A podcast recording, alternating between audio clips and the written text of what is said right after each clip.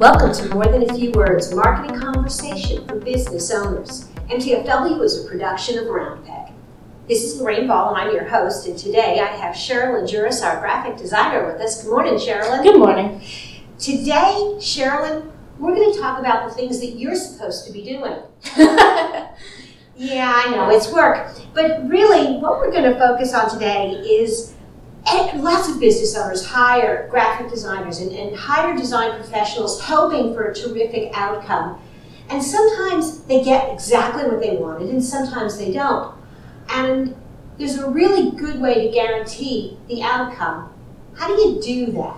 I think a lot of people are aware of branding and that they need a solid logo, but they don't necessarily know what that entails. So when you start off, I think so many conversations are like, oh, hey, I noticed that you do logo design. Can you do something for me? And he goes, yeah, sure, I'd be happy to. And you give them a quote and give them an idea, but it's all verbal or over email.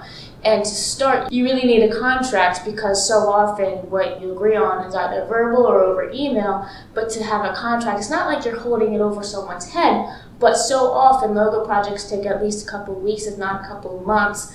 And at the end of the day, you remember, oh, well, what all did we agree to back in these emails or even verbally? It's super hard to remember. So when you go back to the contract, you say, this is what we agreed, this is what I owe you, and this is what you owe me. And it keeps everything very professional and coherent. Absolutely. And, you know, when I first started the business, mm-hmm. everything was done on a handshake, everything was, you know, I trust you, you trust me.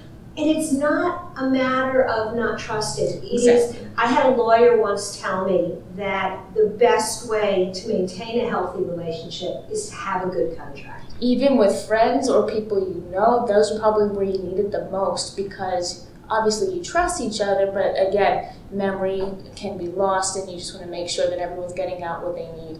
Absolutely.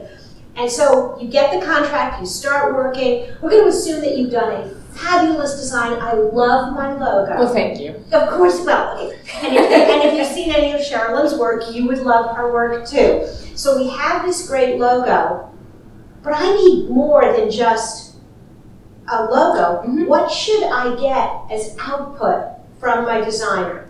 You're going to need several different files. The primary difference is there's going to be file type for print and a file type for um, on the web or digital use because colors will change and you want to make sure that those are consistent across platforms. So you'll have versions that are in CMYK, which stands for cyan, magenta, yellow, and black. Those are print colors, and then RGB, red, green, and blue for on digital. And then those break down into individual, like when I'm setting up files, I make a print and a web folder. And then within those folders, I'll put a PNG, which does not have a background and is great for when you need to put on top of a pattern.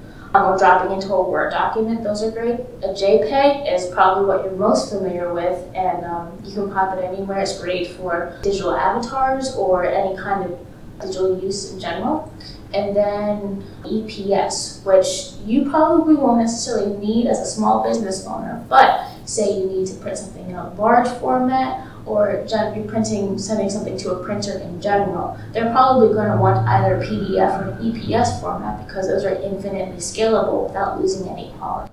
You know, other places that people don't think about it when they get started but if you want to silk screen your logo or mm-hmm. embroider your logo or actually give your logo to a company, my husband does metalwork and he sends them to be laser cut.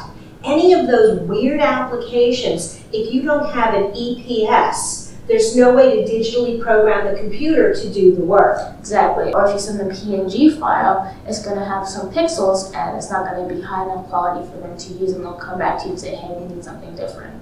Okay, so you're going to want to ask for file types. You're going to want to make sure that you get your logo in color and in black and white, mm-hmm. which then leads to the next thing that I think is a mandatory part of every Mm-hmm. design project, the brand guide. Mm-hmm. That will give you an idea of how your brand should look across a bunch of different platforms and just in general. It gives you your colors. It is also helpful for when you have to send it off to um, a printer or some other manufacturer and um, it gives you an idea of what kind of fonts will look good with your logo. So when you're creating stationery or even just typing up something to put online, it says this you have a go-to font, and that way it'll look consistent across everything you do. And then sometimes there's patterns, sometimes there's photos that will be included that'll give you a general idea, but the main point is to refer back to that and think, okay, is this on brand or not? And you can refer back to that to um, check yourself. You know, when I first started, the, the guy that did my logo originally, he gave me that, and it was such a gift because as a business owner at that time, I was doing a lot of my own design work. Okay, don't make that face. Just hint, I'm not the designer in this crew, but it gave me a foundation so that I could create a PowerPoint slide deck. I could create a simple note card that looked consistent and matched the more professional pieces. Mm-hmm. Now, I'm very fortunate that at this point I have a designer that I can turn to with any crazy idea, but it really a brand guide actually gives you tremendous freedom mm-hmm. because then anybody who does your design work, it all looks the same. Yeah, um, whenever I need to have someone else on the team work on it, they know exactly what it's supposed to look like. And finally, when you're all done, the last thing you should get from your graphic designer. That handy dandy invoice, which again will itemize what you should expect to expect to receive, um, itemized with back in the contract. Again, these aren't quite as problematic when you're working with a, an established company. If you don't receive a, a contract in the beginning, I wouldn't work with a larger company. Again, it's just an easy way to be like, hey, this is what you owe me, this is what I gave you. If you pay me, that'd be great.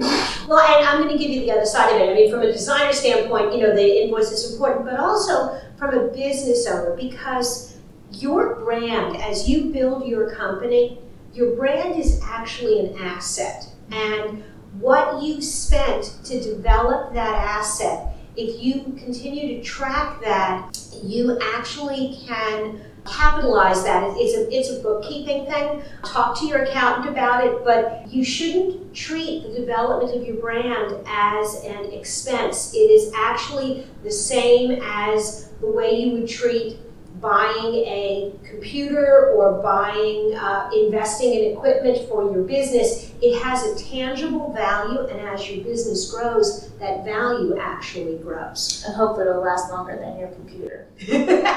Absolutely. Sherilyn, thank you so much. It's been a really good conversation this morning. And thanks for having me.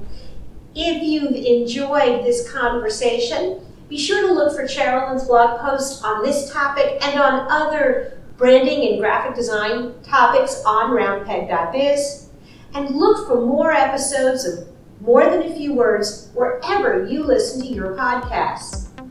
This has been another episode of More Than a Few Words. Thanks for listening.